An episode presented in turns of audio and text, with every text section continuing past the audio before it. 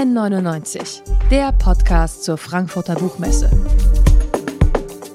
Von Detektor FM, dem offiziellen Podcastpartner der Frankfurter Buchmesse.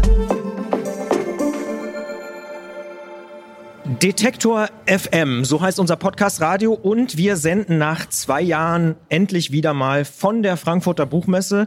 Glitterschnitter, so heißt das aktuelle Buch aus dem Herr Lehmann-Universum und Sven Regner, den muss ich vermutlich niemanden vorstellen, der oder die unsere Podcasts hört oder auch unsere Streams. Ich sage nur Element of Crime, Herr Lehmann, Neue War Süd oder Wiener Straße. Hallo und herzlich willkommen, um es ganz fix zu machen, hier Ja, bei hallo. Detektor FM. Ja, moin. Wir haben kurz drüber geredet. Im Pop-Business eher du, im Literaturbetrieb eher sie. Deswegen wird Da wird sich gesiezt, ja, ja. Gnadenlos, ja. da sind wir absolut äh, konform und Ziehen bleiben beim durch. Sie. Ja, ja, auf jeden Fall. So machen wir das. Vor 20 Jahren, ich habe mich mal so ein bisschen versucht zu erinnern, da bin ich zum Studieren nach Leipzig gegangen und vor 20 Jahren ist tatsächlich Herr Lehmann erschienen. 20 Jahre ist schon eine ordentliche Zeitspanne. Sie haben vor vier Jahren hier bei uns im Gespräch gesagt, Herr Lehmann und die Figuren aus den Büchern, die sind eigentlich immer angenehm, weil Sie sich ja selber ausgedacht haben, diese Figuren und auch freiwillig ja immer wieder mit ihnen auch beschäftigen. Und Sie haben gesagt, das fand ich ganz interessant, vielleicht wird es ja irgendwann alles zusammen ein Monumentalwerk. Jetzt ist noch eines da. Ja, das hat ein bisschen sowas, ne? dass das immer wie so ein Wimmelbild wird, äh, von dem man verschiedene Teile aber erst ergänzen muss und so. Äh, es ist schwer zu sagen. Letztendlich ist es so, dass bei mir die Ideen für die Romane über die Figuren kommen, die inspirieren mich. Und ich denke also einfach eine Zeit lang über so Leute nach und dann fallen mir dazu einfach Geschichten was die machen könnten, was passieren könnte. Und das interessiert mich, weil ich anhand dieser Geschichten eigentlich alles erzählen kann, was ich wahrscheinlich eingestandenermaßen und auch bewusstermaßen erzählen will. Und auch das Unbewusste wahrscheinlich, was sich ja auch immer da reindrängelt, auch da seinen Platz findet. Also ich vermisse da nichts. Das ist mir dann auch egal, ob das jetzt vor 40 Jahren spielt oder vor 20, das ist mir nicht wurscht. Weil bestimmte Sachen, die man erzählen will, die hat man vielleicht vielleicht auch mal erlebt, vielleicht vor zehn Jahren oder so, aber man kann sie auch in eine andere Zeit transportieren oder was auch immer und auch vor Fremden entsprechend und dann funktioniert das eigentlich fast noch besser, weil man die durch diese Distanz noch besser beurteilen kann und man eigentlich noch einen anderen Blick auf die Dinge bekommt. Stichwort Wimmelbild, bleiben wir mal bei diesem Bild. Andere sagen auch, es wäre ein riesiges Wandgemälde, wo immer ganz viele Figuren auftauchen, aber äh, Wo ist Walter? Ja, dem, wo ist Walter? Ganz genau. ja, ähm, können Sie sagen, warum Sie so schreiben oder ist das äh, also so quasi als Wimmelbildautor? Nein, also soweit würde ich jetzt das, das Bild auch vom Wimmelbild nicht totreiten wollen.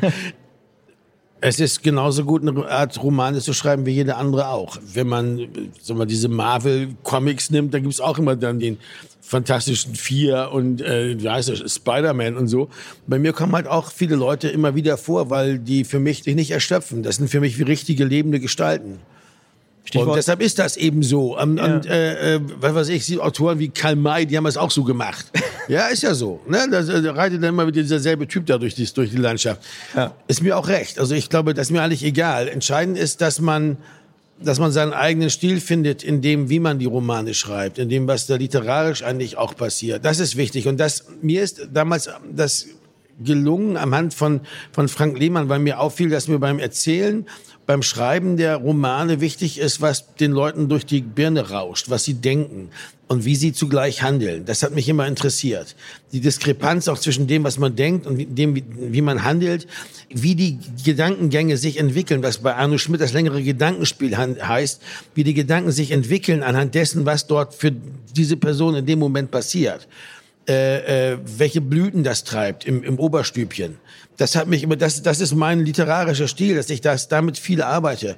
Denn bei diesen Büchern noch mehr als vielleicht bei Herr Lehmann, weil bei Herr Lehmann und den zwei anderen verwandten Romanen man immer nur dieser einen Figur folgte. Hier in Glitterschnitter und in Wiener Straße auch folge ich sehr vielen verschiedenen Figuren, die also teilweise dieselben Sachen aus ihrer Sicht dann nochmal erzählen oder die aus deren Sicht nochmal erzählt wird, sodass man also auch mitbekommt, was die eigentlich denken. Und das birgt natürlich dann eben auch viel Komik in sich. Nicht nur auch viel Tragik, aber eben auch sehr komische Seiten hat. Und das äh, gefällt mir, das mag ich. Das, so eine Bücher lese ich gerne und dann schreibe ich die auch gerne. Ja. Offensichtlich mögen ja auch viele Leute das, äh, wie sie das machen. Vor allen Dingen dieses Reflektieren und die Dialoge. Ne? Das, das ist immer das, was, was auch bei Ihnen äh, gelobt wird. Frank Lehmann taucht auch wieder auf. Sie haben es gesagt, bei anderen, bei Karl May reiten irgendwelche immer dieselben Leute durch die Gegend. Er steht immer am Tresen. Er ist 20, äh, also auch 20. Also ist kein Zufall, oder? Dass er 20 ist oder doch? Weil auch 20 Jahre her und so. Nein, das ist jetzt wirklich, das wäre Quatsch. Ja. Äh, äh, Nein, es ist nur so, der schließt ja an die anderen Romane auch an. Und wir haben ja bei Neue Versü, dass er eben aus Bremen sozusagen rausgeschleudert wird und in Berlin landet, in West-Berlin, bei seinem, äh, um seinen Bruder aufzusuchen. Und diese Geschichte verfolge ich eigentlich immer noch weiter. Aber er ist jetzt bei, sowohl bei Wiener Straße wie auch hier ein bisschen an den, an den Rand gedrängt, ein bisschen im Hintergrund. Er ist nicht ganz so wichtig. Es geht nicht nur um ihn und was er erlebt, sondern es geht eigentlich darum, wie die Leute um ihn herum äh, eigentlich alle, die ja alle in einem ähnlichen Alter sind, so zwischen 20 und 30, darum kämpfen, irgendwie einen Platz im Leben und in der Gesellschaft zu finden, der ihnen taugt, um es mal wie ein Österreicher zu sagen. Und äh, wo sie irgendwie damit klarkommen, dass da Regeln aufgestellt werden für so ein Erwachsenenleben, die sie selber nicht gemacht haben, die sie auch zum Teil nicht durchschauen und wo sie irgendwie einen Weg reinfinden, und zwar auf eine sehr exzentrische Weise. Aber letztendlich ist das das ewige Thema, wie der Einzelne versucht, sozusagen mit der Gesellschaft, in der er lebt, klarzukommen. Und das ist eigentlich das, glaube ich, das, das große, überwölbende Thema bei diesen ganzen Romanen. Wie kann sich der Einzelne, wie versucht er, welche Strategien hat er, äh, sei er weiblich oder männlich? Hier spielen Frauen eine große Rolle bei Gitterschnitter. Welche Strategien entwickelt der Mensch, um sich da irgendwie reinzufinden, irgendwie klarzukommen mit dem, was er ist und mit dem, was von ihm erwartet wird? Das ist mir wichtig. Das ist das Thema meiner Romane, glaube ich. Sie haben es auch angesprochen, das ist so immer dieselbe Zeit, 20 bis 30 sind die so. Warum ist das so eine besondere Zeit? Naja, das ist ja die Zeit, in der man eigentlich sozusagen beim Spiel mitspielen muss, dass man dessen Regeln man nicht durchschaut. Also man, man ist so auf der Schwelle zum Erwachsenensein. Die einen nehmen das früher an, die anderen später. Die einen passen sich früher an, die anderen später. Aber es geht immer um einen Prozess der Anpassung, um einen Prozess dessen, dass man irgendwie zum Beispiel sich selber ernährt, dass man also einen Beruf ergreift oder einen lernt oder sich irgendwie eine Nische sucht, in der man klarkommt. Gleichzeitig die sozialen Beziehungen eigentlich neu ordnet. Also Liebesdinge spielen natürlich eine große Rolle, sexuelle Dinge Dinge, aber natürlich auch einfach Freundschaften, auch gemeinschaftliche Aktionen, wie zum Beispiel so eine Band zusammen zu betreiben oder zusammen Kunst zu machen und so weiter. Und das wird hier eigentlich durchgespielt. Das, da da geht es viel um diese Dinge. Und das ist ein sehr, interessant, sehr interessantes Alter. Vielleicht deshalb spielen auch diese Romane natürlich in der Zeit, weil ich bei 20-Jährigen besser durchblicke, wie es für sie war und ist und wie die drauf sind, Anfang der 80er Jahre, weil ich da selber 20 war. Da wird eher, nicht weil es 20 Jahre her ist, dass ich ja immer geschrieben habe, sondern eher so. Ne? Also, dass ich also im Grunde genommen ähm, davon mehr verstehe. Ich, ich könnte natürlich auch einen Roman schreiben über heutige 20-Jährige, käme mir dabei ein bisschen übergriffig vor, weil man letztendlich dann so tut, als würde man da wirklich durchblicken. Hier kann ich nur sagen, dass, da kann mir keiner die Kompetenz absprechen. Das hilft schon mal. ja. Äh, und dann bin ich entsprechend frei, auch mit denen zu arbeiten. Ich kann es einfach laufen lassen. Die ja. sind auch ausgedacht. Das heißt, ich muss auch keine Rücksicht nehmen auf irgendwelche Vorbilder im richtigen Leben. Ich lasse die einfach laufen und die sind und die teilweise überraschen die mich selber. Das finde ich immer das Tollste daran, weil die dann plötzlich Dinge machen, mit denen ich nicht gerechnet habe. Ja. Würden Sie denn, um mal auf die andere Seite zu gucken, sagen, dass Sven Regner heute die Regeln des Spiels verstanden hat? Nein, das ist, weil das man ja jetzt gar nicht kann. Das ist ja das, was man bei, Frank, bei Franz Kafka, vor allem Frank Kafka, Franz Kafka gut lernen kann. Das ist im Grunde genommen eine Menge Gesetze gibt, die niemand kennt und die niemand auch formulieren kann. Und von denen immer nur behauptet wird, dass es sie irgendwo gäbe. Aber wenn man dann nachfragt, und dass dieses, dieses Geheimnisvolle, eigentlich so des sozialen Lebens. Das ist das, was einen dazu bringt, immer und immer wieder Romane, Theaterstücke und solche Dinge, auch Songs und so zu schreiben, weil man sich eigentlich daran abarbeitet, dass man dem eigentlich nur versuchen kann, näher zu kommen. Aber am Ende ist wie, wie bei diesen Geschichten von Kafka vor dem Gesetz und so, wo der da sein ganzes Leben lang vor dieser Tür sitzt und denkt, er wird nicht reingelassen. Dabei müsste er eigentlich nur reingehen. Sagen Sie ihm jedenfalls in dem Moment, wo Sie die Tür dann zumachen. Nicht? Also diese seltsame, rätselhafte Sache, die kann man eigentlich nur mit mit der kann man sich nur auseinandersetzen und die kann man auch nur immer wieder beschreiben. Davon kann man sozusagen immer wieder Lieder singen. Aber das heißt nicht, dass man irgendwann sagen kann, so ist das. Ne? Mhm. Das wäre auch langweilig. Ja. Das ist auch für jeden anders. Das darf man auch nicht vergessen. Jeder Mensch ist auch anders. Deshalb hasse ich das auch, wenn Leute glauben, dass man bei Romanfiguren, dass die Pappkameraden für irgendwas anderes stehen oder für, für irgendein Prinzip oder so meinen. Das sind tatsächlich auch gerade Romanfiguren sind darauf angewiesen, dass sie sehr starke Individuen sind, die ihre sehr eigene Art haben, das zu machen. Die sind auch nicht einfach wie ich. Ich denke immer, das sind Spin-offs von mir. Die haben sicher, tragen auch manche Sachen in sich, auch gerade die Frauen und so. Aber äh, gleichzeitig sind die auch ganz anders. Deshalb können die mich halt auch überraschen. Und deshalb gibt es vielleicht auch in meinen, in meinen Romanen keine richtigen Bösewichte. Also richtige Bösewichte, die immer einfach nur böse sind. Das äh, ist sicher auch toll. Es gibt Autoren, die das ganz toll können. Ich kann das nicht. Bei mir ist es so, dass ich äh, letztendlich in diesen Leuten viel zu sehr auch selber drinstecke und mich viel zu sehr mit ihnen auch identifiziere, auch wenn sie gar nicht so sind wie ich. Das heißt, Sie haben zu viel Empathie für Ihre Figuren.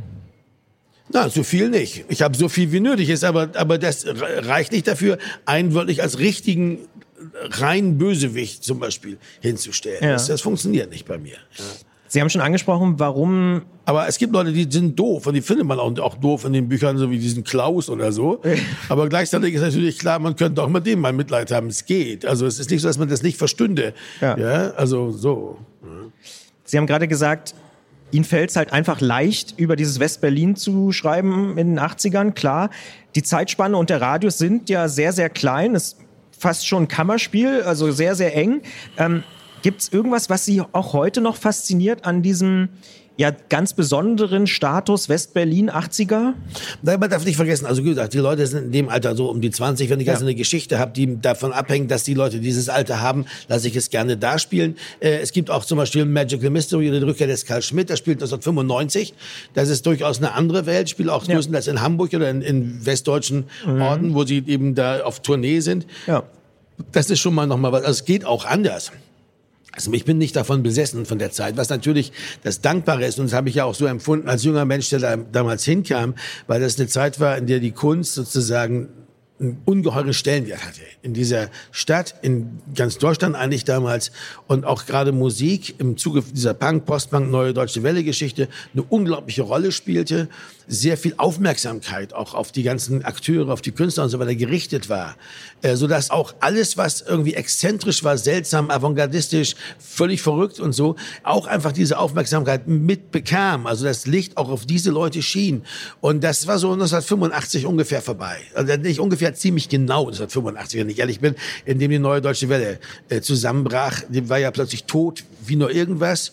Und dann war alles vorbei. Das knipste jemand das Licht aus und das war, wir standen alle im Dunkeln gewissermaßen, weil diese große Aufmerksamkeit eigentlich durch die Neue Deutsche Welle befeuert war, weil man, und das ist halt auch das, die Regel der Kulturindustrie, damals eben mit der Neuen Deutschen Welle auch sehr viel Geld verdient hat. Und das hat natürlich riesen Faszinosum, auch für alle Journalisten, für alles, was Kultur davon berichtet und so weiter. Es gab wöchentliche Sendungen, äh, Berliner Nächte oder so, im, im, an der ARD. Abends um elf konnte man jede Woche eine Stunde lang angucken, was wieder jetzt an neuen Sachen in Berlin läuft oder so. Da musste jeder mal vor die Kamera. Wir wurden alle da gefilmt. Ja, das, äh, so ein Film wie B-Movie von, von Mark Wheeler, den man nur sehr empfehlen kann, der lebt ganz viel von Footage aus genau diesen ganzen Journalistenteams, die da die ganze Zeit durch West-Berlin marodierten und von allem, aus jedem Übungsraum berichteten. Das war schon toll, ja. Ja. Und dass diese spezielle Atmosphäre, die, was sehr aufgeheizt ist, ist natürlich für einen Roman, der in so einer Bohemia spielt, ist es natürlich äh, sehr dankbar. Ist viel besser, als wenn das nur äh, eher langweilige Zeiten sind, wie zwischen 85 und 1990. Also Ja. als es als So neue Sachen zwar gab, aber eher Ja. so unten drunter gärte. Ne? Also dann ist ja diese Techno-Explosion sozusagen die nächste große Sache geworden. Aber das ist eben eine andere Geschichte. Ja. Spannend finde ich persönlich ja auch, dass äh, in Glitterschnitter so Alltagsdinge auftauchen, über die viele von uns, und ich muss ehrlicherweise sagen, auch ich persönlich natürlich vorher gar nicht so intensiv nachgedacht haben. Komplett eingerichtete Ikea-Zimmer sind da ein Thema oder vielleicht sogar an erster Stelle Milchaufschäumer. Und das muss ich zugeben, ich spreche im Vorfeld gerne mit Kolleginnen und Kollegen über so ein Gespräch.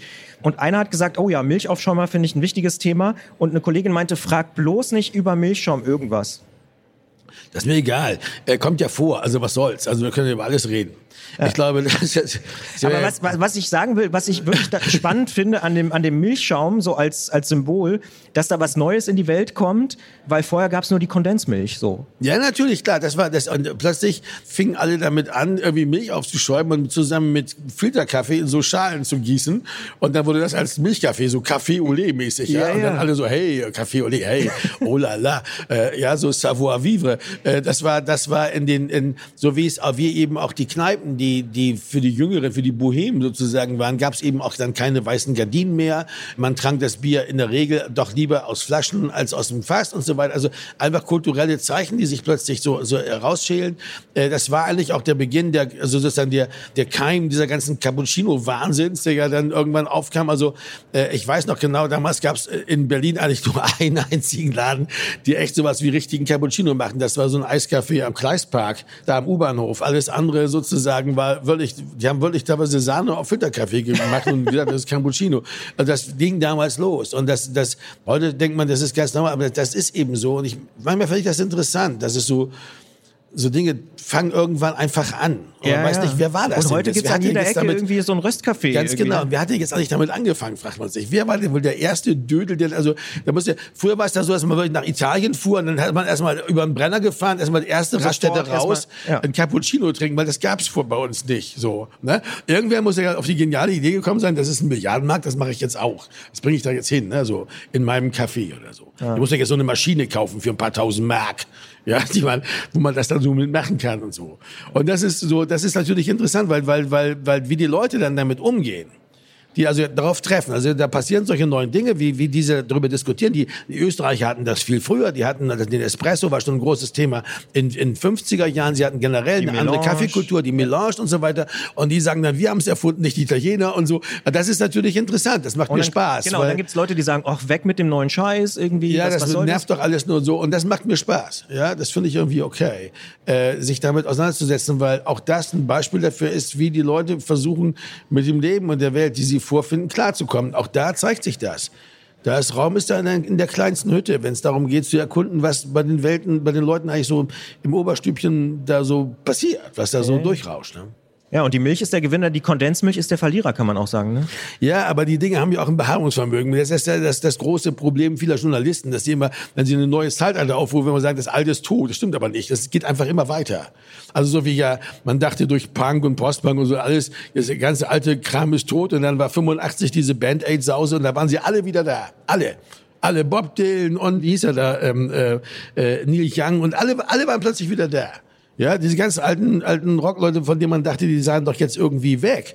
In dem Moment waren die wieder da und, und, und die Sachen haben einfach, die Dinge haben immer ein Beharrungsvermögen. Das heißt, auch heute werden noch Milliarden Hektoliter Kondensmilch hergestellt, Ja. ja. ohne dass wir auch nur drüber nachdenken. Man denkt immer, man sieht immer nur die, das, wo eben gerade das Licht drauf scheint.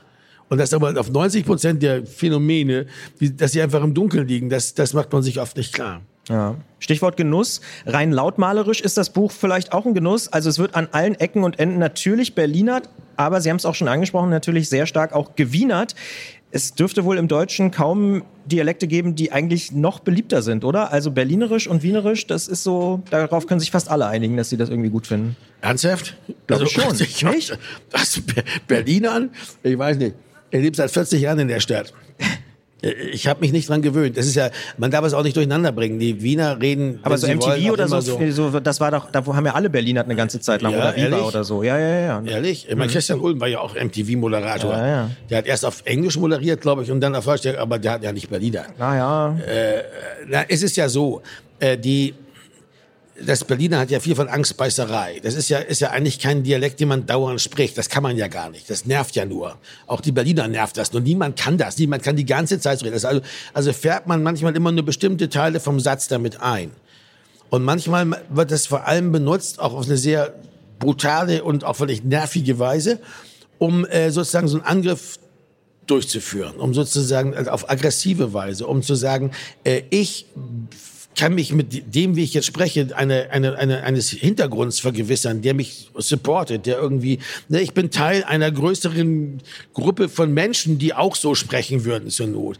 Und das, und das wird oft, und oft ist das auch defensiv, indem man sozusagen da, wo man sich verteidigt und so dahin zurück, zurückfällt, weil man auf gewisse Weise auch da sich fallen lassen möchte in so eine, so eine Sozio, also es ist ein Soziolekt auf eine gewisse Weise. Und das Komische in Berlin ist zum Beispiel, in Westberlin zur damaligen Zeit haben eigentlich vor allem, wie soll ich sagen, das Proletariat, ja, hat, hat Berlinert und zwar heftigst, richtig hap- happy hardcore. Und in Ostberlin eigentlich vor allem die Intellektuellen. Weil natürlich in Ostberlin mit dem ganzen Proletkult-Kram der DDR, weil wenn man ähm, anfing Die zu Berlinern, konnte Ja. man dann einen auf, auf, auf Proletarier machen. Und das war ist eigentlich mega peinlich. Aber wenn's, kann man heute noch feststellen, dass, dass wenn jemand in Berlin auch öffentlich Berliner ist, ist es oft ein Ostberliner, äh, aus dem Osten stammender Intellektueller. Ja.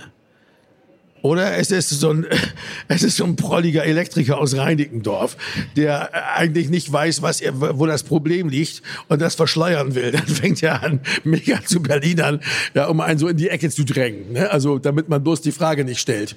Aber das jetzt mal beheben kann, das Problem. Ja. Glitterschnitter ist bei Galliani Berlin erschienen, hat 469 Seiten, kostet 24 Euro und ihr bekommt es natürlich im Buchladen eures Vertrauens. Ich bedanke mich bei Sven Regner und sage auf Berlinerisch, ich fand, das war was genau. was denn ditte? Ja, so, super, vielen Dank. N99, der Podcast zur Frankfurter Buchmesse.